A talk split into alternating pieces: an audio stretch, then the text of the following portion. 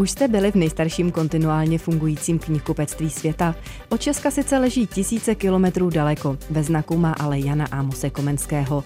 Prozradíme, co nesmí chybět v té nejlepší finské lososové polévce. Na Ukrajině dál zuří válka, najdou se tam sice ostrůvky klidu, i tak tam ale místní žijí v obavách. To ve francouzském Lille najdete obchodníka se spodním prádlem, který předpovídá výsledky prezidentských voleb pomocí ponožek. A v závěru našeho dnešního putování s našimi zahraničními zpravodaji a reportéry se podíváme do bulharské Varny, kde najdete pozůstatky římských lázní. Příjemný poslech vám přeje Lubica Bergmanová.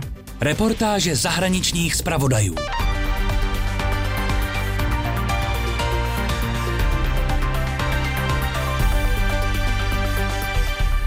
Poté, co moravští bratři založili před polovinou 18. století v Americe město Betlem, okamžitě tam vzniklo, kromě škol, také knihkupectví. Stalo se to v roce 1745 a od té doby je stále v provozu. Jde tak zřejmě o nejstarší, bez přerušení fungující knihkupectví v Americe a jeho provozovatel tvrdí, že i na světě. Tím provozovatelem je Moravská univerzita, obchod se jmenuje Moravské knihkupectví a jak zjistil náš americký zpravodaj Jan Kaliba, výčet povědomých prvků tím nekončí. So this is Comenius. Yeah. V Moravském knihkupectví návštěvníky vítá kdo jiný než Jan Amos Komenský. Jeho portrét v nadživotní velikosti tu visí na zdi hlavní místnosti prodejny vyvedený na obří skleněné plaketě.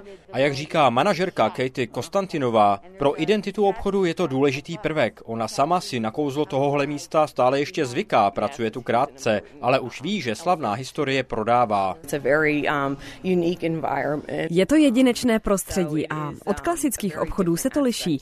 Baví mě být součástí instituce takového historického významu. Používáme to i kláka lákání zákazníků. Uvádíme, že jsme nejstarší knihkupectví v Americe a nejstarší nepřetržitě fungující na světě. Pro Ameriku to sice platí, ale pokud jde o světový primát, je to zřejmě klamavá reklama. Titulem nejstaršího nepřetržitě fungujícího knihkupectví planety se pišní i jeden z obchodů v Lisabonu, založený už v roce 1732 a dokládá to dokonce certifikátem Guinnessovy knihy rekordů. Moravské knihkupectví tedy podle dostupných informací drží druhou pozici. Oproti Lisabonskému je o 13 let mladší. Každopádně moravští bratři ho tady v údolí řeky Lehigh v Pensylvánii otevřeli dlouho před vznikem Spojených států. Knihkupectví založili hned v prvních letech poté, co se tady usadili. To proto, že vzdělání pro ně bylo velmi důležité. Od té doby tenhle obchod s knihami nikdy nezavřel, takže věříme, že je nejstarší stále fungující v Americe a patří k nejstarším na světě. Existuje mnoho starších knihkupectví, ale ta zavřela a později znovu obnovila činnost. Vysvětluje Charlene Dončezová Maursová, donedávna prezidentka zdejší Betlémské historické asociace. Moravské knihkupectví otevřel například z tehdejšího biskupa hostinský Samuel Powell. Zpočátku prodávalo hlavně bohoslužebné a jiné liturgické materiály a na moravskou církev je úzce napojené dodnes. Ostatně současnou provozovnu na historické hlavní ulici v Betlémě Moravská církev teprve nedávno prodala zdejší Moravské univerzitě. Ta sem přesunula svůj vlastní knižní obchod, takže teď jde i o místo, kde se setkávají a svá skripta nebo oblečení s univerzitní tematikou si pořizují studenti. Kromě toho přitahuje nejstarší americké knihkupectví běžnou klientelu, včetně té cestovatelské, protože sortiment je hodně lokální a zdaleka nezahrnuje jenom knihy. Um, Spolupracujeme s mnoha místními řemeslníky, kteří tvoří výrobky speciálně s moravskou tematikou.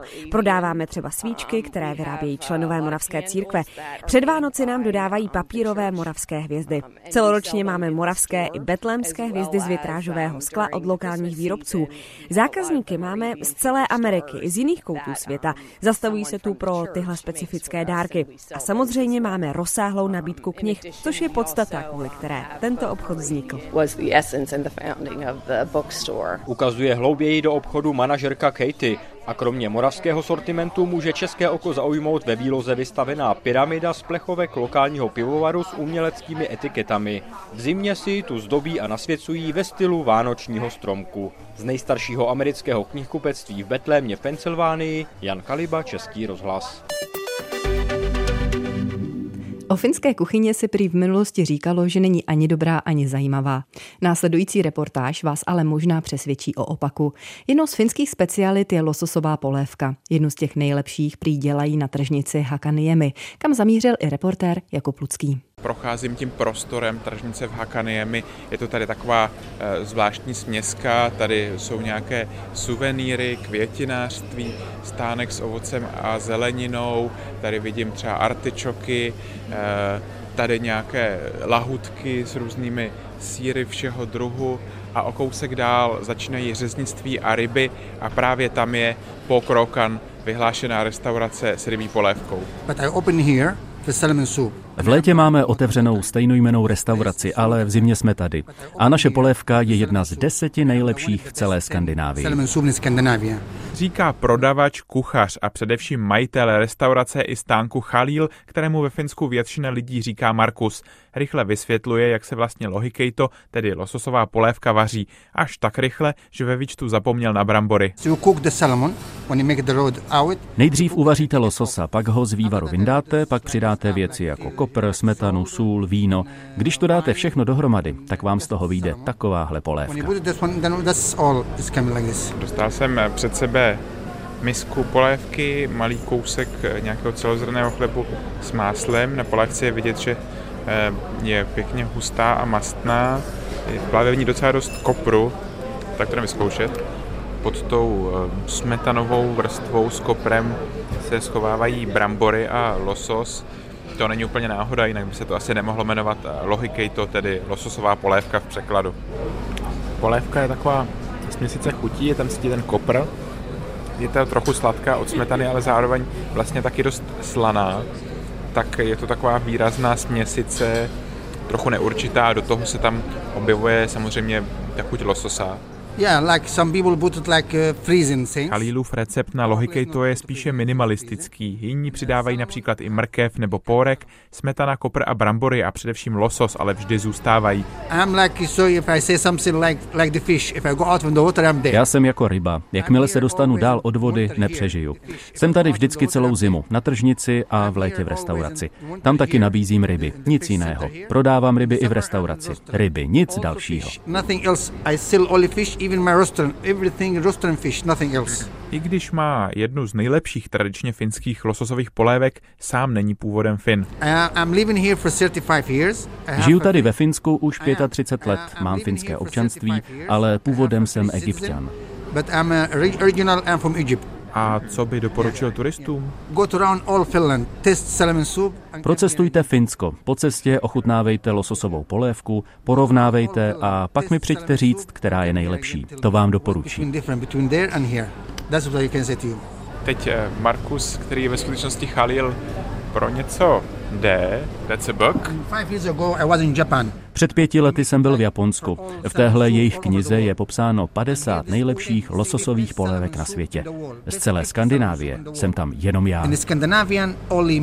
Se stejnou razancí, s jakou propaguje svou restauraci, pak taky za proskleným pultem nabízí ryby a zdá se, že i v tomto ohledu se mu daří.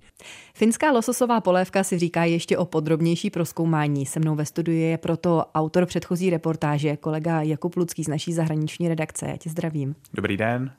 Kubo, ty si lohikejto ochutnal ve Finsku, tak eh, zkoušel si ho třeba vařit i doma? Zkoušel, dokonce jsem ho vařil dřív, než jsem se vůbec poprvé vydal do Finska a já ho teda vařím podle trochu jiného receptu než Chalil v reportáži. Já tam přidávám právě ještě porek a mrkev, což se v některých eh, regionech nebo v některých rodinách eh, tak dělá. Pak to trochu víc připomíná, řekněme, naši takovou bramboračku, i když samozřejmě eh, v bramboračce by člověk lososa úplně nečekal, takže v tom, a kopr, jak kde asi, v tom se to trochu liší, eh, nebo možná kulajdu vlastně s koprem zase, eh, takže v tom se to trochu liší.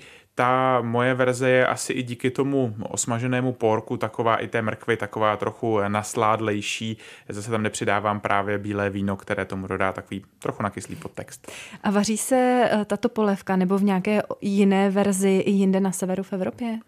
Severani celkově lososa nebo ryby mají rádi, takže v různých variantách nějaká podobná polévka, eh, typické tři ingredience, eh, brambory, kopr a nějaká ryba eh, jsou mm, řekněme, k nalezení kdekoliv, takže přestože neznám ta jména, tak bych čekal, že když člověk dorazí někam kousek blíž k moři, tak něco takového dostane.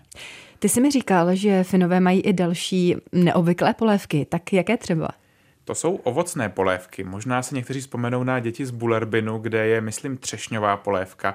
Tak tu jsem neochutnával, ale Finové mají eh, polévky inspirované šípkem a eh, borůvkami. Mm-hmm. Jak se jmenuje ta šípková, to z hlavy si nespomenu, ta borůvková je musty kejto, protože kejto znamená polévka a je to skutečně taková sladká tekutina v barvě borůvek, má takovou trochu řekl bych, že je zahuštěná nějakým škrobem nebo má takovou konzistenci, řekněme, ale je to taková sladká, příjemná věc. V létě se to dá jíst studené, v zimě je to příjemné po ohřátí, je to taková příjemná věc na zahřátí.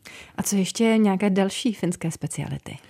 Finové jsou trošku odlišní od toho zbytku severu, protože mají eh, přece jenom trošku jinou historii, ale jedna z takových eh, zajímavých věcí, když pominu všechny ty ryby, které stojí za to určitě tam vyzkoušet, tak jsou eh, místní divoká zvěř, losy a soby, losy a soby. Tyhle ty dvě masa mají takovou specifickou právě zvěřinovou chuť, to určitě stojí za to vyzkoušet. Mm-hmm. Finové s tím mají několik specialit. No a potom takové zajímavé pečivo, které mě moc zaujalo, je z karelské oblasti, jmenuje se Rísi Píraka. Jsou to takové pečené, řekněme, placičky, taštičky, které jsou plněné rýží. Mm-hmm. A dává se to často na snídani a stojí za to to ochutnat. O finské gastronomii jsme si povídali s naším kolegou ze zahraniční redakce Jakubem Ludským. Já ti za to děkuji a přeji hezký den. Naslyšenou. Posloucháte pořad reportáže zahraničních zpravodajů. Premiéra v neděli po 14. hodině na Plusu. Stále častějším cílem ruské agrese je Dnětropetrovská oblast na východě Ukrajiny. Rusko tam útočí na letiště nebo objekty infrastruktury. A vedle toho tam pořád existují oázy klidu. Život tam běží dál, jako by se válka odehrávala někde na konci světa. Jak ale přímo na místě zjistil náš zvláštní zpravodaj na Ukrajině Martin Dorazín, je to jen první dojem. Здравствуйте. Здравствуйте, заходите, пожалуйста. Так, разуваться. Не надо, не надо, заходите. Не надо разуваться. Tatiana Vasiljevna bydlí se svým manželem Nikolajem Ivanovičem v hezkém a upraveném domku v jedné z těch malebných vesnic kolem města Dnipro. Вот это мама, это дедушка и бабушка. Nikolaj ukazuje na zdi fotografie předků paní Tatiány, kteří tady založili velký grunt. Bolševici jim pak ale všechno sebrali, až na domek, ve kterém si teď povídáme. Víno budete? Víno budete? Konjak budete? Konjak to s díky odmítám domácí koněk i víno. Paní Tatiana prostírá stůl, nalévá čaj a začíná vyprávět o tom, jak chodila čtyři kilometry pěšky do školy, jak studovala na vysoké dopravní škole, jak pracovala jako ředitelka jednoho z velkých dopravních podniků v Dnipru. Ale srdce jí pořád táhlo do rodné vesnice. Moji předky, oni Bělorusy. Moji předci přišli z Běloruska a já jsem čistokrevná Běloruska. V roce 1794 do této vesnice carevna Kateřina II. přestěhovala 200 běloruských rodin, které tady začaly obdělávat lněná pole. Len se tady ale neujal, za to všechno ostatní roste jako z vody. Máme rádi práce na zahradě a milujeme hlavně rajčata. Letos to ale příroda nějak nestíhá. Letos je chladno. A v tom hadu chladno. No. Tatiana Vasiljevna vzpomíná, jak tady dřív všichni žili družně. Bělorusové, Litevci, Rusové i Ukrajinci jako pan Nikolaj. Celkem přes 20 národností. Tatiana Vasiljevna proto nechápe, jak proti ním mohlo Rusko rozpoutat takovou válku. Mě Очень больно, очень больно. Velmi mě to bolí. Chci, aby byl mír a aby maličké děti válku nepoznali. My nejsme politici a asi nerozumíme všemu, co se děje, ale přeju si, aby se všichni mohli vrátit domů. Já jsem velmi společenský člověk a mám spoustu dobrých přátel, ale hodně jich odjelo do ciziny. Chci, aby se vrátili a všechno bylo jako dřív a spolehám se na Boha. Nikdy jsem se nemodlila tak jako teď. Modlím se ráno i večer a prosím Boha, aby nám vrátil mír. Прошу Бога míra, Bohu. Tatiana se nejenom modlí, ale také pracuje. Šije ukrajinské vlajky, kterých je nedostatek. Вообще já šiju немного, и поэтому šiju flahy. A poté, co jsme vypili fantastický černý čaj, přešli jsme k dílu, tedy přesněji řečeno do dílny paní Tatiany Vasiljevny. Коля, посмотри, где мои очки, Коль? Vytáhla ze skříně materiál, látku modrou a žlutou. Posadila se ke svému šicímu stroji a pustila se do práce. 41 забрали, здесь вот, наверное, на 40 еще. A takových vlajek už paní Tatiana ušila 40 a ještě se chystá v nejbližších dnech ušít dalších 40 nejméně. А дедушку, нашего дедушку, ранила на Одере. Paní Tatiáně se vracejí vzpomínky na druhou světovou válku. У нас есть погреб, где во Вторую мировую пряталось очень много людей. Tehdy se u nás schovávala spousta lidí z města. Naše rodina ukrývala židovskou rodinu z Dněpra. Dědeček byl totiž prozíravý a vybudoval velký a hluboký sklep. Žili tam celou válku, až do roku 1943, kdy se fronta od nás vzdálila. Ten sklep má víc než 100 roků. Kolem jezdí nákladáky a sklep se začal hroutit. Už není bezpečný. У нас даже там сейчас небезопасно. Ptám se, kam se tedy schovají, kdyby Rusko, nedej bože, začalo vesnici bombardovat. Jako kryt poslouží sklípek se zavařeninami. А, пожалуйста. Это у нас единственное место, где железобетонное перекрытие. Paní Tatiana mi ukazuje sklep, ve kterém by se mohli schovat v případě náletu. Toto je jediné místo, které je bezpečné, protože nad námi je železo betonová deska. Arbuzy to, že vaše? Арбузы наши, да. Všechno je domácí, včetně melounů, kukuřice, hrachu, švestek, jahod, brambor. Tady se zkrátka daří všemu. Да я же раздаю и соседям, и друзьям, кому. Rozdávám to sousedům a přátelům. Sami všechno nesníme, ale můj manžel má rád, když je všeho hodně. Můžeme tím zásobit celou vesnici. И на все село. Арбуз. Пускай попробуют нашего арбуза украинского. Jako výslužku si odnáším nejenom meloun ve slaném nálevu a domácí rajčatovou šťávu, ale také pocit velkých obav o všechny tyto milé, pohostinné a přátelské ukrajinské lidi. Спасибо и вам. Да, мира, мира, мира, мира. Всем главное мира. Z Dněpropetrovské oblasti Martin Dorazín, Český rozhlas. Žádné předvolební průzkumy od renomovaných agentur ani odhady a exit poly. V centru severofrancouzského města Lille najdete obchod, jehož majitel věští výsledky prezidentských voleb pomocí ponožek. Ty jsou z obrázky několika prezidentských kandidátů a sám je zvědavý, jak se nejprodávanější kusy oblečení budou shodovat z výsledky hlasování. V ponožkovém království v Lille natáčel náš zpravodaj ve Francii Martin Balucha. Vous savez, certains répondent à des sondages par téléphone, il y en a d'autres qui achètent des chaussettes. Někdo odpovídá na průzkumy po telefonu, jiní si zase koupí ponožky. Uvidíme, do jaké míry se jejich prodej bude shodovat s výsledky voleb. Populaire. Věštění z ponožek vychází jen částečně. Nejlíp se totiž před prvním kolem prezidentských voleb prodávaly ponožky s postavičkou krajně pravicového komentátora Erika Zemura. Ten se ale do finále za týden nedostal. Na druhém místě, co se týče prodejů ponožek, skončil současný prezident Emmanuel Macron a u něj už se Maxim strefil. Podle Maxima je ale nejdůležitější možnost volby a stejné příležitosti pro všechny. Euh, Hned od začátku jsme chtěli, aby všichni znázornění kandidáti měli stejnou startovací pozici. Všichni politici mají stejné šaty. Pánové mají modré sako a francouzskou vlajku. Dámy nosí bílé šaty a stužku v barvách trikolory. Někteří zákazníci nám dokonce říkají, že politici na ponožkách jsou hezčí než ve skutečnosti. Bah tiens, ils sont plus, ils sont plus beaux que- qu'en vrai. Maxim Lemerser vlastní v centru Lily ještě jeden obchod se spodním prádlem. Na speciální prezidentskou kolekci přišel v městské hromadné dopravě, když slyšel, jak si dvě dámy stěžují, že letos jsou všichni kandidáti stejní jako pár ponožek.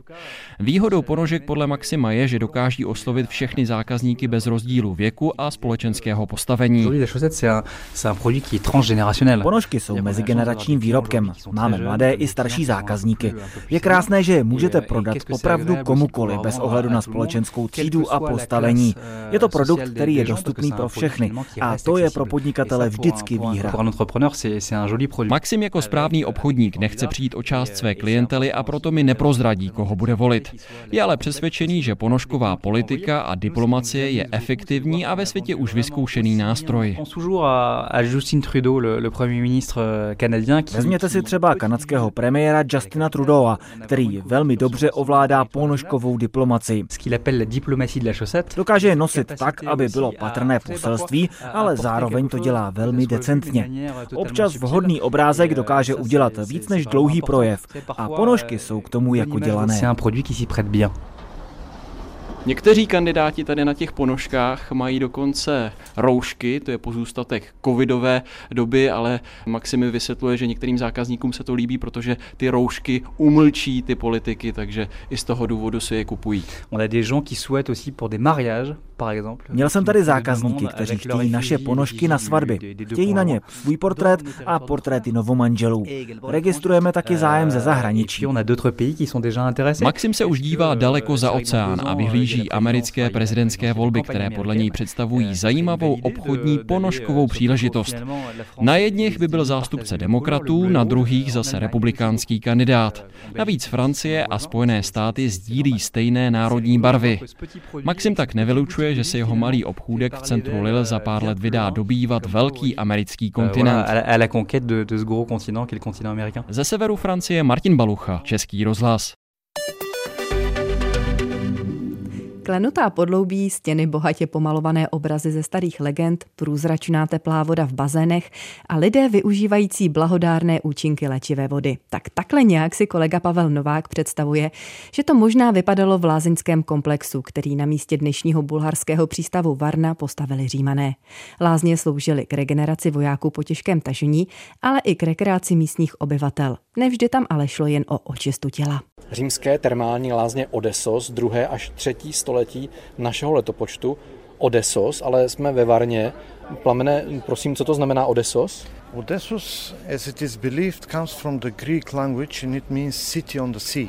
Plamen Želazov, průvodce po Varně a také podnikatel, vysvětluje, že Odesos vlastně znamená město na břehu moře. A dnešní Varna je také na břehu moře, proto tedy římané začali říkat tomuto místu, kde zřídili vůbec největší lázně ve svých evropských provinciích Odesos. Part of this used to be used like a, a prison, prison cells. Část pozůstatků římských lázní se v době turecké nadvlády, která trvala pět století, se používala jako vězení. Tady jsou dole vlastně vidět kopky, což předtím sloužilo jako zázemí lázní. A Plamen Želazov říká, že vlastně až v druhé polovině 19. století, když se Bulharsko zbavilo toho tureckého jiha, tak se tady na tom místě začaly odkrývat římské památky a z toho vězení se vlastně vylouply římské lázně. Like a wardrobe uh, places where they can get rid of their clothes and get inside baths. Actually there are pictures Tak si můžeme představit, že uh, teď na sobě nemáme džíny, sandály nebo také šortky a máme na sobě římské řízy a kráčíme tady mezi těmi stěnami, které jsou možná krásně pomalované a kráčíme vstříc nějakému bazénu, na kterém bude moc, moc příjemná voda of hot uh, mineral water in the middle of the hall, where actually they had more like social events. Tady jsme vlastně v místě, kde byl kdysi hlavní sál s velkým bazénem s minerální vodou, který uh, sloužil nejenom o čistě těla, ale tady to byla také společenská místnost. Tady se odehrávaly filozofické diskuse, možná obchodní jednání, možná se tady kvůli nějaké politické pikle. Zkrátka, tohle bylo to hlavní jádro římských lázní, protože tady, tady se nejenom relaxovalo, ale tady se také společensky žilo. When I uh,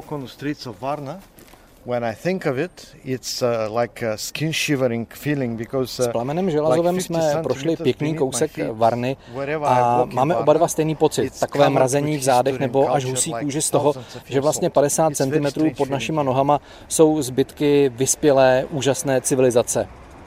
Z rozvalin římských lázní ve Varně Pavel Novák, Český rozhlas. Výprava za historií uzavírá dnešní reportáže zahraničních zpravodajů. Příjemný poslech dalších pořadů Českého rozhlasu Plus vám přeje Lubica Bergmanová.